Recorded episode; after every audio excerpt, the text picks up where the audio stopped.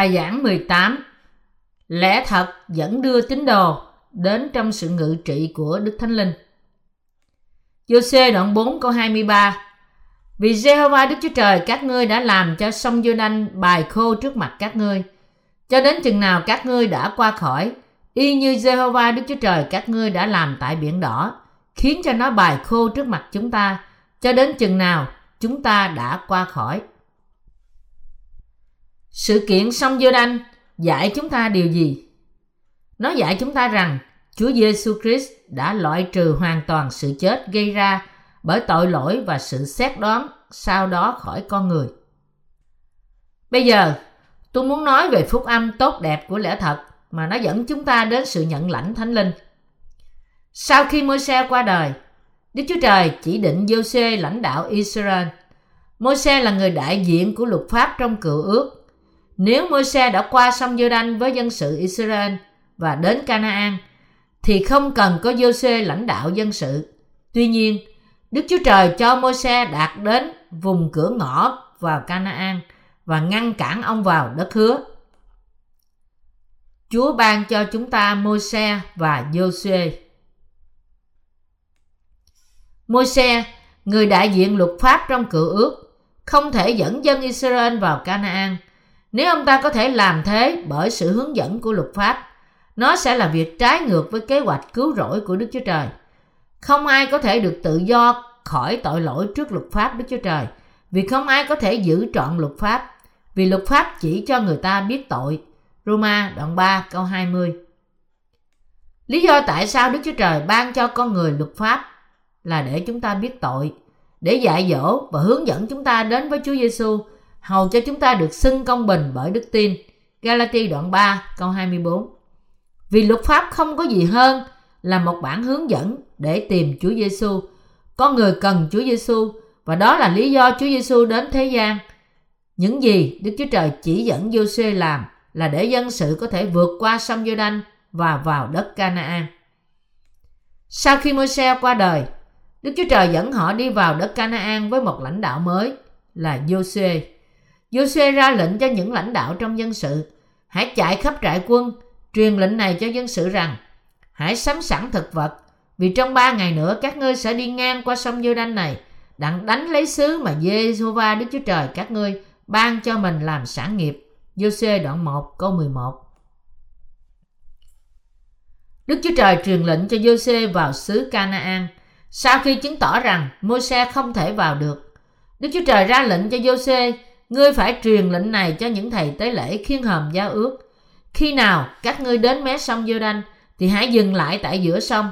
Giô-xê bèn nói cùng dân sự Israel rằng Hãy lại gần, nghe lời của Jehovah Đức Chúa Trời các ngươi. Đoạn, người nói Nhờ điều này các ngươi sẽ biết rằng Đức Chúa Trời hằng sống ngự giữa các ngươi và Ngài sẽ đuổi trước khỏi trước mặt các ngươi dân Canaan, dân Hethit, dân Hevit, dân Pheresit, dân Giregasit, dân Amoric và dân Jebusit. Giô-xê đoạn 3, câu 8 đến câu 10. Sau cái chết của Môi-se, Đức Chúa Trời chỉ định Giô-xê làm lãnh đạo dân Israel và cũng truyền lệnh cho ông đi vào đất hứa cùng với dân sự. Tên của Giô-xê có nghĩa là cứu Chúa, đồng nghĩa với Giêsu hay Ô-xê. Một đầy tớ của Đức Chúa Trời, Giô-xê chỉ định thầy tế lễ khiên hòm giao ước vượt sông giô đanh cùng với dân sự. Khi các thầy tế lễ khiên hòm giá ước đặt chân xuống mé nước vì nước sông giô đanh chảy tràn trên bờ trong mùa vụ. Dòng nước đến từ thượng nguồn và chảy thật xa đến Adam, thành phố gần Jeratan. Nước chảy qua biển Ararat, biển muối, bị cắt ra và dân sự có thể vượt qua sông nơi đối diện Jericho, Giô-xê đoạn 3 từ câu 15 đến 16. Qua sự kiện này, Đức Chúa Trời dạy chúng ta rằng Ngài đã chết cách đau đớn vì tội lỗi và sự phán xét của nhân loại. Nói cách khác, Đức Chúa Giêsu Christ cứu Chúa chúng ta cất tất cả tội lỗi của nhân loại khi Ngài chịu bắp tem bởi dân bắp tít và chịu đóng đinh. Trong phương cách này, Ngài cứu loài người ra khỏi tội lỗi của họ và dẫn họ đi vào đất hứa Canaan, nơi tượng trưng cho nước trời. Sông giô đanh là nơi con người được thanh tẩy. Những sự kiện lịch sử xoay quanh việc vượt sông Giô-đanh như được chép trong Kinh Cựu Ước và Tân Ước là những sự kiện vô cùng quan trọng. Nó dẫn đến sự cứu rỗi chắc chắn, thoát khỏi những sự rủa xả và đón phạt phát xuất từ tội lỗi con người. Sông giô đanh được xem như con sông sự chết và cuối cùng của con sông là biển chết. Sông giô đanh có nghĩa là con sông chỉ chảy xuống, xuống sự chết hoặc dìm xuống, ép xuống, rơi xuống. Điều này chỉ tỏ lịch sử tội lỗi của con người. Trên sông này, Chúa Giêsu qua bắp tem của Ngài nhận tất cả dòng chảy của tội lỗi mà nó không ngừng bởi bất cứ con người nào và sau đó chết trên thập tự giá và chấp nhận sự xét đoán trong vị thế của con người vì tội của họ. Chúng ta, con cháu của Adam và Eva, hướng về đâu?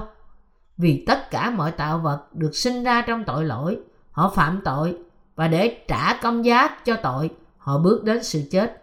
Xuyên qua lịch sử nhân loại, mọi tạo vật đều đối diện với sự hư hoại từ khi mới sinh ra. Mặc dù họ cố gắng hết sức mình để chế ngự bản chất tội lỗi của họ, nhưng họ không thể. Và đó là lý do tại sao họ đang di chuyển về hướng của sự xét đoán cuối cùng vì tội lỗi của họ.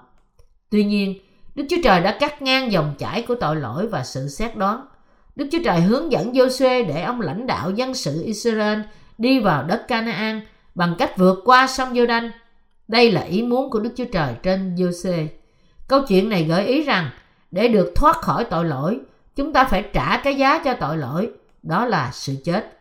Và qua cái giá này, chúng ta được tinh sạch bởi tất cả tội của chúng ta và được vào thiên đàng. Trong cựu ước, dòng chảy của con sông bị ngưng lại và nó trở nên đất khô khi các thầy tế lễ khiên hòm gia ước đặt chân của họ trên mé nước.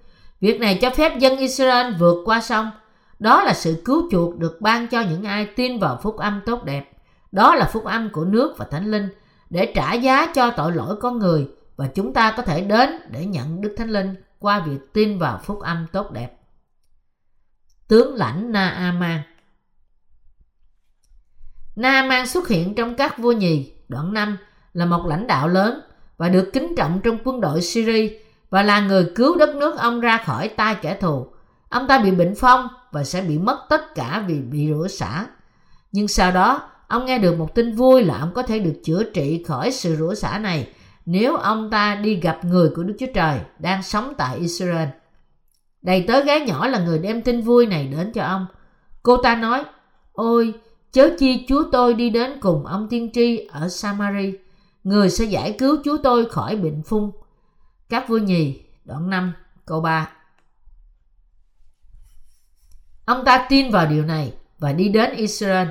Khi ông ta đến trước nhà của Elise, Elise sai sứ giả đến nói với ông ta rằng hãy đi tắm mình bảy lần dưới sông Jordan, thịt ngươi tất sẽ trở nên lành và ngươi sẽ được sạch. Các vua nhì đoạn 5 câu 10 Với lòng mong ước được chữa bệnh bằng phép lạ, Nam tức giận và quyết định trở về quê hương. Tuy nhiên, bởi sự nài nỉ của người đầy tớ. Ông ta vâng lời Elise và đi xuống, dìm cả người của ông bảy lần dưới sông Jordan. Tại đó, thân thể của ông được phục hồi và một lần nữa nó trở nên như da đứa trẻ. Cùng một cách ấy, chúng ta biết rằng để được tha tất cả tội của chúng ta, chúng ta cần bỏ qua những ý tưởng riêng và chấp nhận lời dạy của Kinh Thánh. Rồi chúng ta sẽ được ban phước lành. Bất cứ ai muốn được cứu phải tin vào lời Đức Chúa Trời và tin cách trọn vẹn. Kinh Thánh dạy rằng tất cả tội lỗi của thế gian đã được cất đi bởi bắp tem của Chúa Giêsu và huyết Ngài. Chúng ta không nên có cùng một tư tưởng như Naaman bất phục tùng. Chúng ta không thể được tẩy sạch tội lỗi ngoài phúc âm của nước và thánh linh. Vì thế, để được tha tất cả tội lỗi của mình, chúng ta phải tin vào phúc âm tốt đẹp của nước và thánh linh. Như thể Naaman được tẩy sạch vì dìm mình trong nước bảy lần, Chúng ta tin rằng chúng ta có thể được tẩy sạch bởi tin vào phúc âm của bắp tem, thập hình và sự sống lại của Chúa Giêsu. Chúng ta phải tin vào phúc âm tốt đẹp theo cách này. Phép lạ trên sông Giô-đanh chứng tỏ cho tất cả con cháu của Adam một phước hạnh là dòng chảy của tội lỗi và sự đón phạt của nó đã bị cắt đứt. Mọi người đã bị đuổi ra khỏi vườn Eden vì Adam và Eva bị Satan cám dỗ. Tuy nhiên, sự kiện trên sông Giô-đanh là một phúc âm dẫn con người trở về với vườn Eden. Kết quả của sông Giô-đanh Kinh Thánh ghi lại một tin vui rằng Đức Chúa Giêsu đã gánh lấy tất cả tội lỗi trên sông Giô-đanh. Bây giờ cứ làm đi, vì chúng ta nên làm cho trọn mọi việc công bình như vậy. Dân bèn vâng lời Ngài. Matthew đoạn 3 câu 5 Kinh Thánh dạy Tất cả tội lỗi được chuyển qua cho Chúa Giêsu khi Ngài chịu bắp tem ở sông Giô-đanh. Nói cách khác, bắp tem của Chúa Giêsu là việc cắt mắt xích của tội đã trói buộc con người. Đó là cách mà Chúa Giêsu đã chấm dứt tội lỗi và sau đó Ngài ban cho chúng ta sự cứu rỗi bởi quyết Ngài trên thập tự giá. Giô-đanh là con sông của bắp tem để tẩy sạch tất cả tội lỗi của chúng ta. Chúng ta có thể hoàn thành được luật của Đức Chúa Trời. Vì tiền công của tội lỗi là sự chết. Roma đoạn 6 câu 23. Vì Đức Chúa Trời, Đức Chúa Giêsu đã trả công giá bởi bắp tem của Ngài trên sông Giô-đanh và huyết Ngài trên thập tự giá. Đây là phúc âm mà Đức Chúa Trời ban cho nhân loại.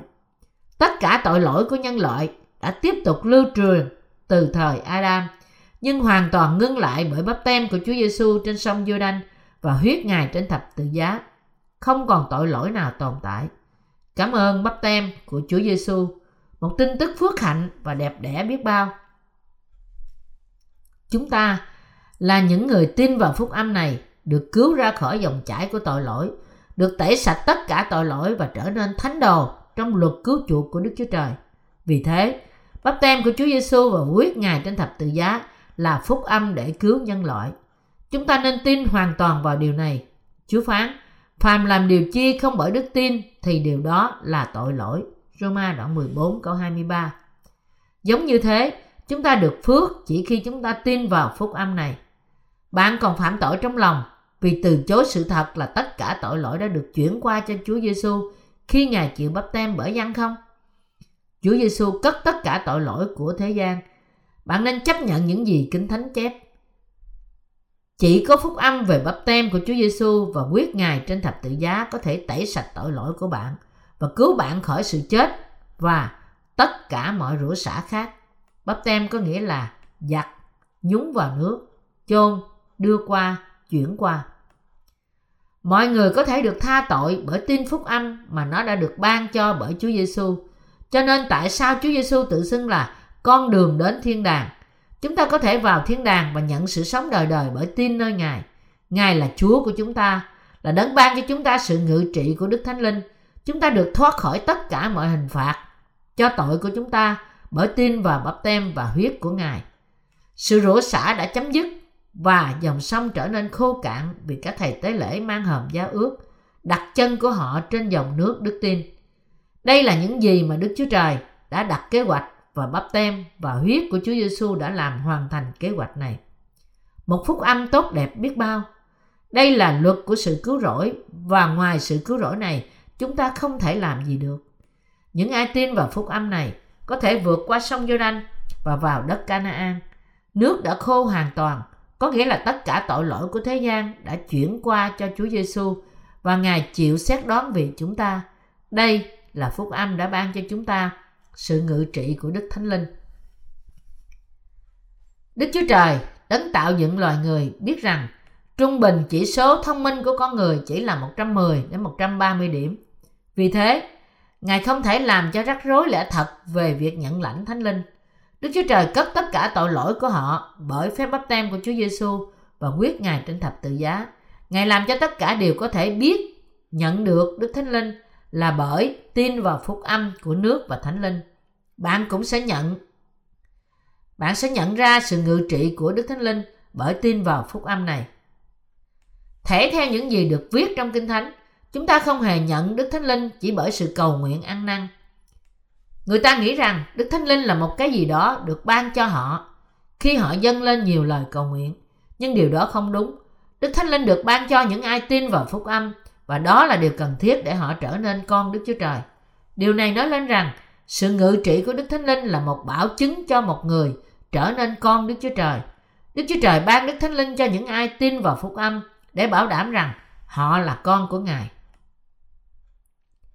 Nếu người ta tin Chúa Giêsu nhưng không biết và tin vào phúc âm này, Họ không thể tin vào lẽ thật rằng tất cả tội lỗi của họ đã chuyển qua cho Ngài. Vì thế, mọi người phải biết và tin rằng bắp tem của Chúa Giêsu vào huyết của Ngài trên thập tự giá là phúc âm cất bỏ tất cả tội lỗi của họ. Ai làm chứng rằng Đức Chúa Giêsu cất tất cả tội lỗi của thế gian? Giăng bắp tít. Ngài đã được làm bắp tem bởi dân và cất tất cả tội lỗi của thế gian là kế hoạch của Đức Chúa Cha.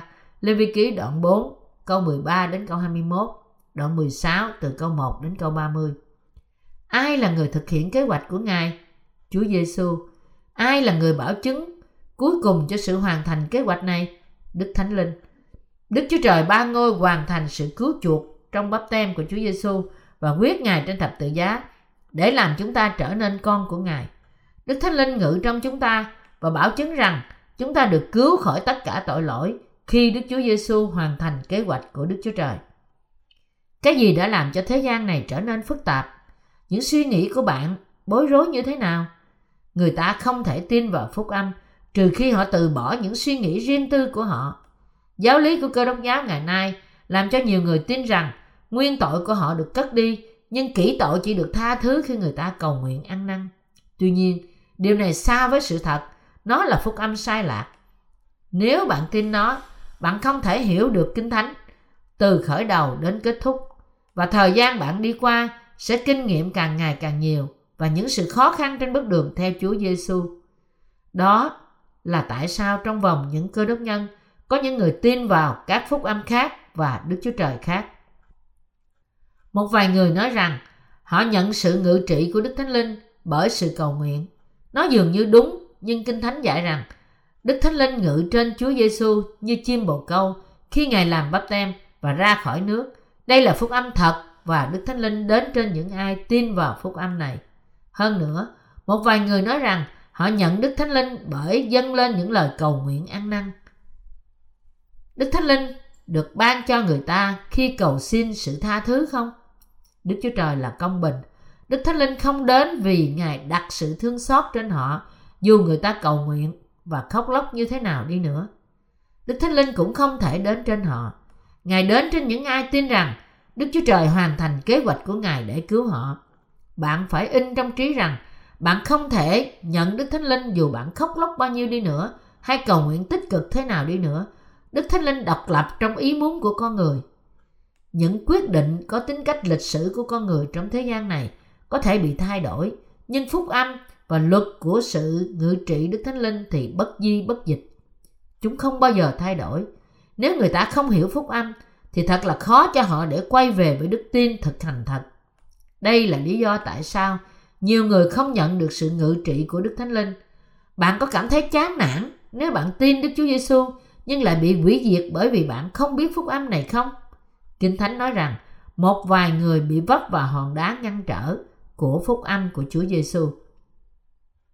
Nếu bạn đạt được sự hiểu vì sự quyền nhiệm của bắp tem của Chúa Giêsu bởi dân, bạn cũng có thể được tha tất cả tội của bạn và nhận sự ngự trị của Đức Thánh Linh. Ngài cứu tất cả tội nhân bởi nhận phép bắp tem, chết trên thập tự giá và sống lại. Sự cứu chuộc mà Đức Chúa Giêsu ban cho chúng ta là phương pháp của sự cứu rỗi công bình. Ngài trở nên cứu Chúa thật của tất cả tội nhân và sự ngự trị của Đức Thánh Linh đã xác định. Chỉ khi bạn tin vào điều này. Kinh Thánh Cựu ước ghi rằng các thầy tế lễ đặt chân của họ trên sông Giô-đanh, sông trở nên như đất khô. Đó là một phép lạ đủ để nước ngưng lại, nhưng nhiều phép lạ khác được tiếp theo. Những bảo đảm gì về con sông trở nên đất khô? Sự kiện này như là một bảo đảm cho sự cứu rỗi của Đức Chúa Trời. Nó dẫn đến sự tha tội qua bắp tem của Chúa Giêsu vào huyết Ngài trên thập tự giá. Tất cả tội lỗi của Adam ảnh hưởng đến cả nhân loại. Nhưng sự rủa xả của sự xét đoán đã chấm dứt trong bắp tem của Chúa Giêsu.